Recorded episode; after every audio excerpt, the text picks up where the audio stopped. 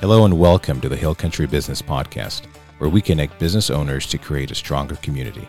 Each week, we share stories about real people doing real things in the Texas Hill Country. Thank you for joining us. This is episode 20, and we have the pleasure of speaking with Beth Boisseau Coots. With over 17 years of experience, Beth specializes in insurance products for banks and real estate investors. If you own a business of any size, tune in and learn where there may be gaps in your insurance coverage. Let's learn more. We're so happy to have you with us today to educate us and tell us about what you do. So maybe we can get started and you can talk about a little bit about your background and then we'll go into what you're doing now. That sounds good. Thank you for having me. Yeah. So exciting. yes. Well, insurance isn't usually considered exciting, but hurricanes and tornadoes are not boring. So, absolutely. And then let's talk about them. Yes. So, I'm Beth Boisseau Coots, and I am a commercial insurance broker, and I work for US Risk. When we were acquired by US Risk, we were the sixth largest brokerage in the United States, but I think we're probably closer into number one at this point. And I've been doing this for 17 and a half years. I got started in it in 2006. And actually, it's kind of interesting because before that, I was in sales for a, about a year, but prior to that, I was a commercial artist. So, what does that mean? Well, I did like art, art for businesses and and some residential too, but I would do a lot of like murals in restaurants and oh, doctors' office. So it was a complete 180 yeah. to go from that to commercial insurance. Do you have a degree in art? No, I have. I got up to my junior year with a double major in art history and fine arts, and then a minor in French. But don't ask me to speak French because I can't. Bonjour. Yes, yes. I, I come out of France with an accent, but not the language, which is ridiculous. But well, I heard if you say it in an accent, then it's like speaking the language. You know, it kind of is, but I get like six months away from France, and all of a sudden my French accent sounds Mexican. So you know, it's it's a uh, I don't even try. But yeah. Five minutes later. well, yeah. Exactly. Oh, very, very good. That's SpongeBob. yeah. But it was very, that was on. That was on point. But yeah, so I got into commercial insurance and I started doing primarily bank insurance. And then the financial crisis hit. And I don't know if y'all are familiar with the term forced place insurance, but that's where a lender has the ability to place coverage on a borrower's asset. Like if it's a house and the borrower lets their insurance lapse, then the bank or the lender, if it's if it's a mortgage lender and outside of a bank, has the ability to put insurance on the property to cover their interest in it. So I was very involved with that. But then during the financial crisis, these investors were buying huge pools of distressed loans and they needed something similar to the Force Place product. But there was nothing out there. So we were at the top of the search engines because uh, my dad, who's my boss, told me in January of 2007 Beth, we need to dust off the Force Place product because economies are cyclical and this one's about to bust. So I went and got us, you know, the pay per click and the search engine optimization and so we were at the top of the list. So these investors who were buying these huge portfolios of distressed assets were calling me. So I got very involved in real estate investor insurance. Since then, that product, that type of insurance has evolved. I've been involved with that, very involved with it actually. So it, banks have to have financial institution bond, a directors and officers liability policy, cyber liability, you know, property, errors and omissions and EPLI. So they, there's a whole bunch of different types of coverage that banks have to have.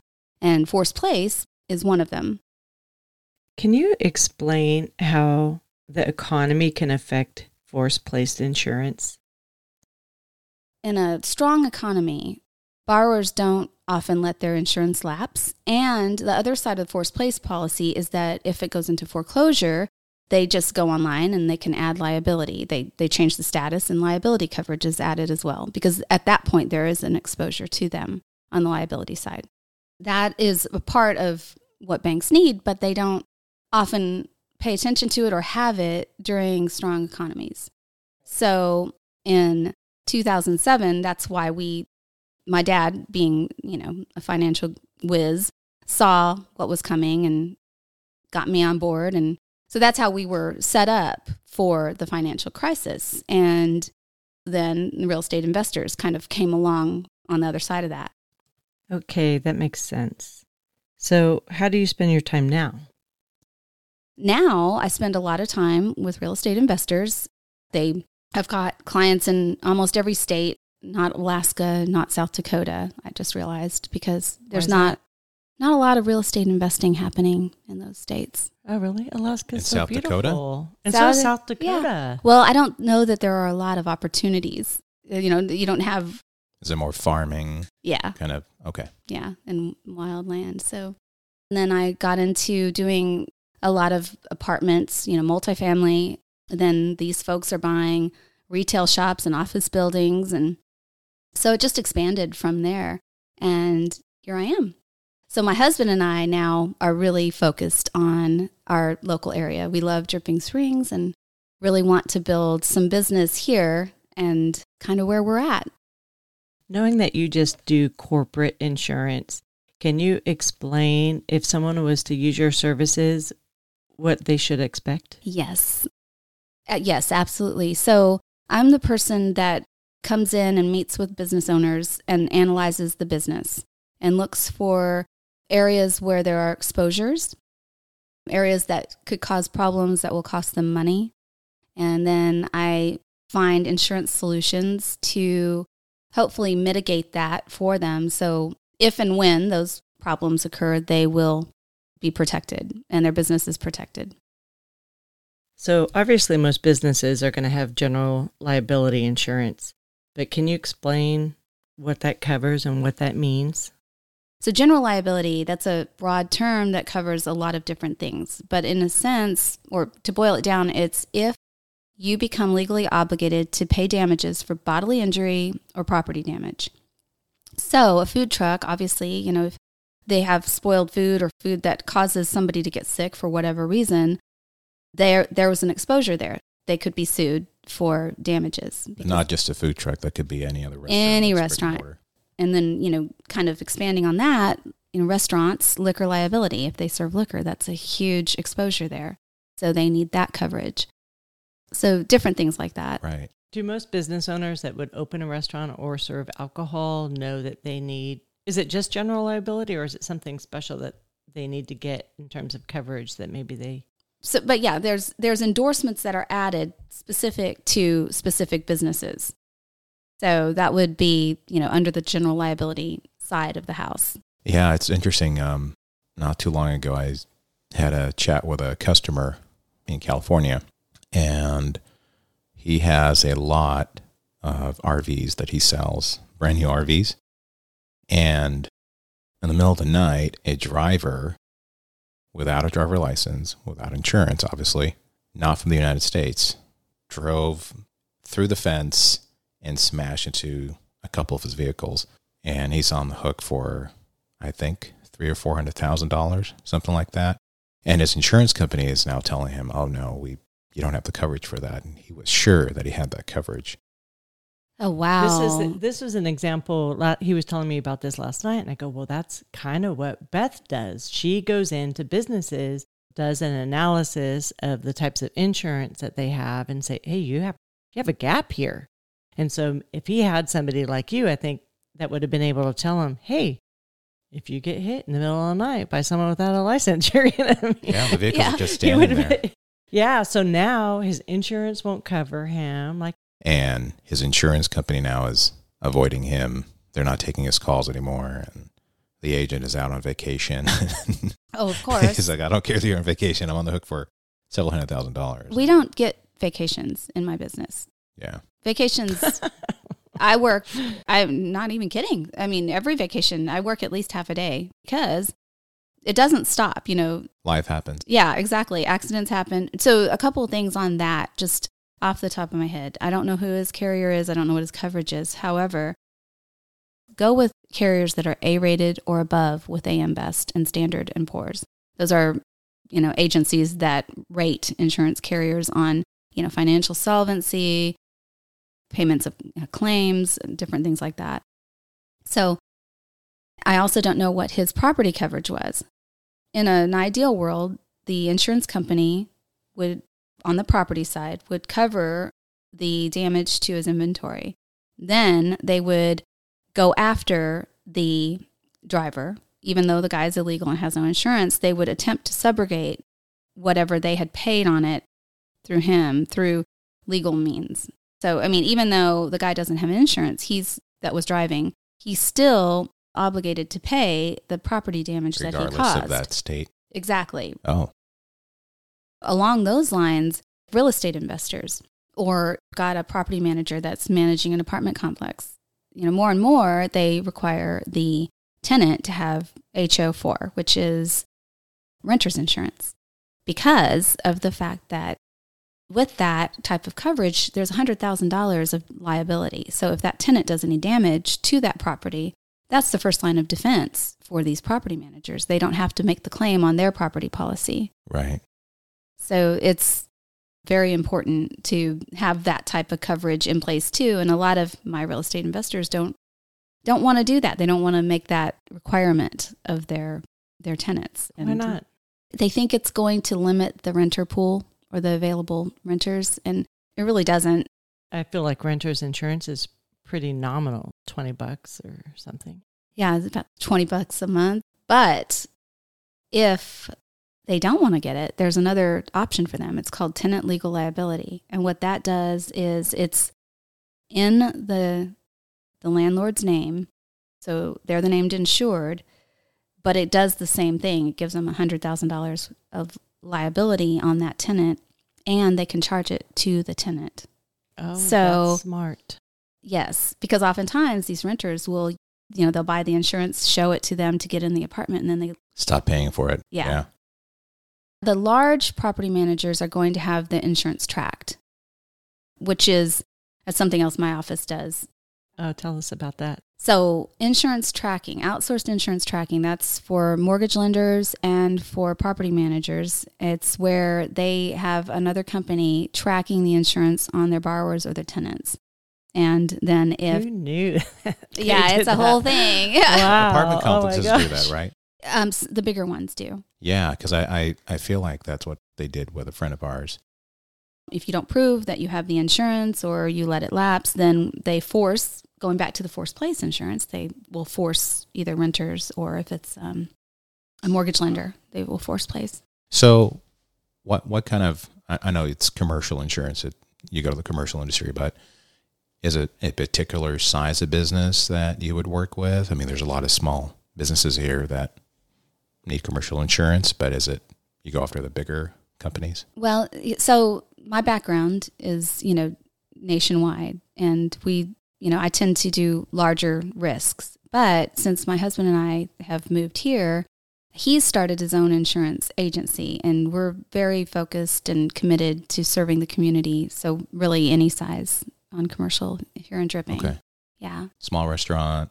Yeah. We we love the community and we saw, you know, a need for the experience, you know, nationwide brokerage experience here in this community. And that what we bring to the table and, and I act as his broker. So what we bring to the table is we have all the major carriers that do these type of risks at our disposal because of my W2 job. So he can access that through me and then, you know, serve the community that way. So you're not locked into just one insurer. Right, right. We have You you you know, have several of them, so it's not a one size fits all. Exactly. So like if it's a restaurant, you know, we we would he would bring it to me, and then he's he's got some other avenues as well. Um, if you know I can't provide the right thing, but what the flow is, just to make it simple, is he brings it to me or one of his other MGAs, and then I take it or, or they take it and shop all the carriers that do that particular type of insurance. And then depending on what comes back, you know, if we get multiple offers, then we put it in a spreadsheet. So it's very easy to compare. You know, the it's apples to apples. Okay, you know, this coverage is this level here and this premium and, and then just line by line. You know, our goal is to make it as simple as possible and have it make sense. And typically there's going to be one clear answer that's that makes the most sense. Yeah. So Beth, how would a business owner know if they are overinsured or underinsured? Well, I mean, it depends. A simple explanation would be right now, property replacement costs have gone way up because building materials and labor has gone up. So if somebody hasn't reviewed their insurance since 2019, they just keep getting the renewals, they keep getting renewals, it's very likely that they are underinsured on the property side. And if there's a total loss, they're not going to have enough to cover the rebuild. So that's one very relevant in this moment example of being underinsured. That's a good point you bring up. So everyone needs to take a look at their insurance and make sure they're properly covered. Exactly. Well, and of course we we say everybody should read their policy, but nobody does, and that's why it's good to partner with somebody who knows insurance, knows policies, can go through it quickly and say, "Okay, well, here's where you are and here's where you need to be," or "You're doing great. In fact, you probably have way too much." One of the many benefits of working with a broker is number 1 is you're not using just one insurance partner that you have, right? So it's not just ABC company, it could be XYZ company that you work with. So you can shop every year and say, oh, hey, uh, I think ABC company is way too high and I have a, another option that would be less for the same similar coverage. If there is a possible claim, a lot of times it's better to call you as a broker and say, hey, I think my windshield smashed and should I call ABC insurance company or and you might say, oh no, you know, just pay out of pocket. It'll be a lot cheaper for you to do that versus putting a claim for something so small and then your rates may go up because you have a claim. Yes, absolutely. So, a few things on that. We do handle all the claims out of our office. So, a claim would come through us anyway. But yes, I get a lot of calls just exactly like that. And the first thing I do is I look at their deductible and I say, okay, well, you know, you're talking about $4,000 water claim and your deductible is $5,000, definitely do not put in the claim. So that's the first thing I do is I, I look at their deductible and then we talk through it. How will this affect you? Is it worth doing? Can you afford to come out of pocket? So there's a lot that would go into it depending on the circumstance, and each circumstance is different. Are there certain measures that business owners could take to reduce their liability so that they wouldn't have to have such high coverage? It depends on where the properties are located. If it's in a high crime area, you want to be sure, you know, your HVAC system is secured because those get stolen a lot. You want to make what? sure the HVACs. oh my gosh. Yeah, I those things are expensive. Really? I had That's one. a thing? Oh, it's a, yeah. I had I one client. A lot of converters then. this guy, he, bless his heart, he has like, you know, 50 rental properties. And one of them, he had the air conditioning unit stolen. So we filed a claim, we got it replaced, and not even a week after it was replaced, it got stolen again. Now he's got that thing chained to the ground. I mean, he's like not messing around. Yeah. But um, one thing, you know, we talked wow. about a minute ago is certain areas where people may not have coverage, but they should. And kind of going back to the property managers and real estate investors, did you know that on most general liability policies, dog bites are excluded? No. So if you're a property manager, you have a multifamily, and your tenant has a, a dog that bites somebody, what happens? Well, that would be excluded. You wouldn't have any coverage. So you're liable as a homeowner? So well, the person can sue too, yeah. the renter and the homeowner? Yeah. Let's say you own a eight unit apartment complex and this happens, you have an exposure there you can add that back in by endorsement.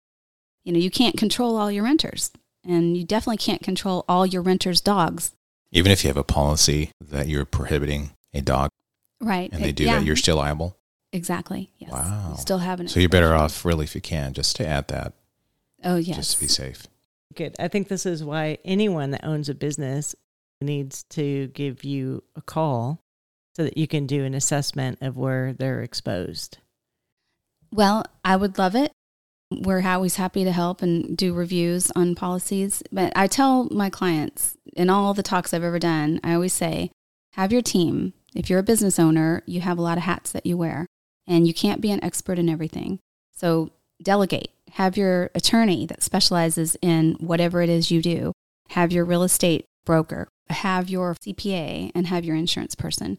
And, you know, it may not be me. You may click with somebody else, but have your people, assemble your team so that you can get to what you do and focus on that. What are the main things business owners need to know about insurance? Have your team, know what your insurance covers, know, know what your deductible is, know the difference between special form and basic form insurance. And by the way, the form is the contract that the insurance is written on. So, okay, I was just going to ask. basic form, that insurance policy is going to cover only what is listed on the policy. And it's typically the five basic perils and then endorsed for theft. Obviously, there's a lot that can happen outside of wind and fire and, you know, these types of things. So, special form is the more broad coverage. That's going to cover everything except what is excluded in writing. Like So general opposite. liability kind of No, this thing, is on the property side. Oh. So then on the general liability side, yeah, because there's two sides of, of commercial insurance. There's the property side, that's going to cover things like fire or hail or wind. And then there's the general liability side. And that's covering you, like I mentioned before, if you become, as a business owner, legally obligated to pay damages for property damage or bodily injury. And that could be as simple as the tree and on your property fell on somebody's car. That's general liability claim. What about someone who drives on the highway and then crashes into your property? Your property's right off the highway. I mean, you see it every now and then on 290. That would be a property claim. However, for the driver that did it, that would be a general liability claim. If the driver, kind of going back to that first example that we were talking about, if the driver doesn't have an insurance, your property coverage will kick in and then they will go after the driver of the vehicle. Got it. Yeah, that's kind of a combination of different insurance policies. So if I own a rental, is that then considered, is that considered commercial insurance that I would need on that? Or, It's yes, and it's landlord insurance. Depending on the number of properties that you own, that would kind of inform how we went about covering it. So if it was just one, we'd just get a typical landlord policy. We'd go with the the one that made the most sense because they can vary a lot even between my carriers. It's crazy. If you owned more than 3, then we'd look at master policies, which would allow you to add properties as necessary as you acquired them to the policy without additional underwriting. okay. What if you have rental property spread across the United States? State of Nevada, Texas, California. Can you insure those properties? Yes, yes, we do a lot of that. Chances are, if you have multiple properties, you you have some type of property management. Do they handle the insurance, or is that something you still handle? Well, uh, sometimes they are. Like I work with property managers all the time. And in fact, the property manager that manages our rentals up in Dallas uses my policy. The different owners, they can opt out. You know, they can carve those theirs out of it and go get their own. And I work with people that do that too. You know, there's a lot of different ways to skin a cat. Par- Pardon my sorry, Frodo. Um, No, I'm totally on this. yeah. um, but you know, it just it depends on the situation, and that's why you need to have somebody that you work with that understands your business, whether it be real estate investing or restaurants or RV lots, so that analyzing the business, seeing what makes the most sense, what's the best fit, what's going to be the best carrier, what's the best coverage type, what's the best form, you know, all on and on. Some of my mortgage note investors don't need all the bells and whistles of a special form policy with ordinance of law and sewer backup. They just need basic form, standalone, force place, keep it cheap, keep it simple. They just want to cover their investment. Is there an advantage with a commercial piece of property if it's paid for versus having a mortgage note on it? Well, what it might change would be your risk tolerance. So let's say you've got an office building and it's completely paid for. You may say, well, I can self insure to a higher degree and pay less premium because I have a bucket of money over here to reach X limit. And what that would mean would be, you know, let's look at a $20,000 deductible and or, you know, $100,000 deductible. We've got some large clients who have $100,000 deductibles because they can self-insure to that point. So that's where it would really that's where it gets interesting. Yeah. It's kind of a risk you take that yeah. you're willing to take. Yeah, it, yeah, it, and it, it just really depends a lot on the specific business owner and their their risk appetite. Yeah. And it's funny because it's always in California, but my California people, and it doesn't matter what the business is, they want the highest limits of liability they can get. So, a typical general liability policy for a business is going to be a $2 million aggregate per year. That's not enough for my California folks. They want to bump that up. So we get umbrellas, excess umbrellas, and put that over the top of it. And usually it seems like the sweet spot is a total of 5 million, but some of them want more than that. And why is that? I think it's the regulatory environment in California. And it, does it actually benefit them to have this extra umbrella or is it just well, yes, if they get sued, because business owners in California more often, oftentimes are seen as having deeper pockets, and so yes, they do get sued more often because people think, oh, well, you're a business owner and you're in California, you must have money. I want to just out of curiosity, you said you were an artist in a former life. In a former life. Yeah. So, can you talk about that transition of doing that to switching over to actual insurance? Was that, was that just your dad saying, hey, come work with me? Or what was the transition? Well, so in 2004, I got a divorce and I was recovering from a spider bite. Spider and bite. I was, yes, of all things. And I was thinking to myself as I'm just pondering life, I'm like, wow, you know, I'm in a new place. And I'm really tired of doing commissioned works, is what it was. So it was everybody else's vision, not mine. And it was a lot of work physically. I mean, there were times I had three levels of scaffolding because I was doing a two story building on the outside of it. I was wow. just sort of, you know, contemplating life, thinking, I'm going to do something different. I made a few phone calls, and some of my girlfriends said, You know, we think you'd be good in sales. I thought, well, that sounds interesting. So I called a few more people, you know, because, you know, I'm convalescing, so I don't have anything else to do. And um, they said, You know, it's 2004 and things aren't looking so good right now. The economy was a little bit in a slump. Good luck. Well, well, oh, one of them said to me, she said, "So do you have a resume?" Or no, she she started with, "Do you have any experience?" And I said, "No." She said, "Do you have a degree?" And I said, "No." She said, "Well, good luck." Well, so I just sort of put it out there, you know.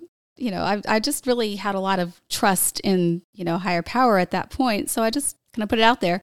A month later, that same woman came and said, "Beth, I have just been hired as a regional manager for a commercial energy company. They're new to Texas. Are you interested? Because I have I need a team. And I said, But Gwen, I don't have a degree or any experience. And that's when she said, Well, do you have a resume? And I said, No. She said, well, I, Yeah, I was hurting. She says, Well, come over on Sunday. So I went over there. We cobbled together this probably the worst resume in the history of resumes. And by Wednesday, I'd been hired. And it was a really good job. Then, you know, the first week I'm kind of on cloud nine. And then the second week I'm like, oh my gosh, they're going to realize they hired a fake. So I went to Barnes and Noble. I bought all these books and read like the first chapter on each book on selling. And then I just hit the street and I just went door to door to these businesses. And oddly enough, you put energy out there and it does come back to you sometimes in ways you never imagined. Well, by October 15th, I was the top salesperson and wow, um, look at you. I stayed in that position, and my dad saw that I could sell. And at that time, he owned our company, and he's like, "Well, we need you." So he he hired me away, which was a real blessing because what none of us knew, my ex husband had cancer, and we had kids that were still in school. I think the youngest at that point was 10, and Jessica was 11, Nick was 18.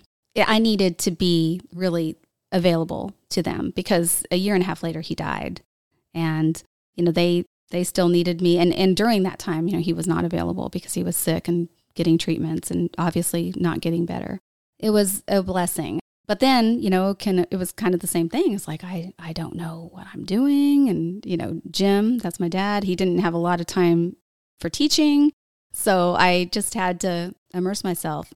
And so you ask the difference and how how that was, you know, going from one thing to another that seemingly polar opposites. And the one thing about art and what I do now is there is a level of creativity that you have to apply because every situation is different.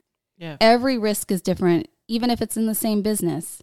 And you have to be able to look at each one as its own thing and see, you know, what what's the owner's risk appetite? What, where are their goals? Where are they going? What do they currently have in place? So there's that level of creativity and, and finding the best solution. And that applies to both art, murals, large scale murals on the outside of a building. Okay, how am I going to take this 8 by 10 rendering I did for the client and put it on this huge brick wall outside? And I'll tell you how I did it. I did chalk lines. I gridded it out with chalk lines. It was really fun. But the one thing about insurance that I have found in these 17 years is that I've never been bored. I never know it all. There's always something to learn. There's always a new challenge that can come from the clients or it can come from economic cycles and underwriting parameters. You know, right now we're in a very tough insurance cycle. Underwriting is hard. You got to dig deep and you got to look at all the solutions. That has been really the best thing for me because I have a tendency to, once I feel like I've mastered something, I'm bored, I'm ready to move on. And I don't know that, that I will happened. ever completely, or anybody will ever master commercial insurance. And I think the people that are successful in sales do have a creative side because you do have to think outside of the box to create solutions for businesses. So exactly. it's a perfect fit for you. I, I, I think so it's been a lot of fun. Yeah. So, one of the things I think is super interesting, and I know it has to do with natural disasters. they are interesting. yeah. Terrible. I'm always looking for hurricanes. So, the insurance world in the last few years has changed dramatically. And I'm wondering if you can speak about that a little bit, because I think it's really interesting and how maybe the prices have changed between the snowmageddon and the ice storms that we've had in Texas and what happened in Florida and those storms and its influence on insurance. Is there a light at the end of the tunnel? Oh, there's always a light at the end of the tunnel. Yeah. I mean, it's it's cyclical. Just like any economic cycle, yes, the natural disasters have impacted insurance. Can you address how the most recent natural disasters have affected the insurance for people here in Texas? Everybody's dealing with that everybody. Um, and it has to do with, you know, Hurricane Ian cost to date 16.7 billion with a B dollars in Florida. Wow. And then the California wildfires, every year upon year, just worse and worse and worse. Um, we've got insurers pulling out of both those states, actually. So there's actually insurance agencies that have pulled out of the state of Florida. Yeah, I heard. Yeah. Florida, unless it's a master policy, for for the real estate investor side can't do it unless it's a master policy and they've got properties elsewhere. On the business insurance side, it's not quite as bad, but if you're a homeowner in Florida or just have one rental property, you're having a really rough time right now. And then California, same thing. Allstate and State Farm have pulled out of the homeowners market and landlord market. That's crazy. But why? They, I mean, they have an earthquake once a well, it's the fires. Moon, but, oh yeah, that's right. Fires, and then you know there was the drought, and now there's been the flooding, because all droughts end with a flood. But yeah, and then going back to the natural disasters, Dallas, Fort Worth, Kansas, North Texas in general, Kansas, Oklahoma, Arkansas, the wind claims have just been through the roof wind and hail. Even this last spring, there was hail near Dallas that was the size of grapefruit. And I have pictures. It was no way. It was catastrophic. When there's a lot of claims like that, does that insurance company go out of business? No, no, because again, you know, the carriers I work with are all A rated and above. So they have the money to pay the claims, but that what that does impact is their underwriting. And so this is where why you're seeing everybody's insurance going up because Hurricane Ian, the fires in California, Clovis, New Mexico, of all things, Dallas, Fort Worth. Um, but doesn't inflation also have a part to play in that? Because if you have inflation, then your cost to replace is still going to be higher. Yes, that's speaking to the replacement cost of things, which yeah. also goes into the underwriting, which equates to the higher rates that people okay. are seeing. When you go into a business and do an analysis of their insurance plans, what's the biggest issue that you've seen? Well, okay, so a few things come to mind. Oftentimes, the replacement cost is not adequate because it has gone up. And oftentimes, the general liability limits are too low. Another thing businesses aren't getting enough of is cyber insurance. Cyber liability is huge because breaches. Cyber liability? Yes. Oh. Cyber breach is the hottest topic in insurance and you know the bad guys just keep getting better at what they're doing. Yeah. So that's that's a huge area right there. Okay, that's great because I didn't even know there was cyber insurance. Oh, yes. yes, there is. oh my gosh. Okay. Yeah, it, that's huge. Any would that be for any company that has a website or for who? Well, I mean, any company that's storing customers' data. Oh, think about it. So is it just okay. storing Hacking data into credit card info? Not necessarily, right? It could be Social Security, or it could be personal information, such as like medical facilities, right? It, yeah, it can be anything, and it, it, can even be something like, let's say it's um one of the workers clicks on a link that they shouldn't have, and it's ransomware and it or some other type of terrible virus. And you know you they've got emails going out to all their customer base that are also having these links. Almost every business accepts electronic payments in their oh that their place of business right? Exactly. so i mean so i i provide that service. And it's also using equipment that is up to date. But what about breaches where there could be a hack. There are oh, people yeah. out there that are not, I mean, are not using safe practices when it comes to credit cards. I'm always blown away when I see that.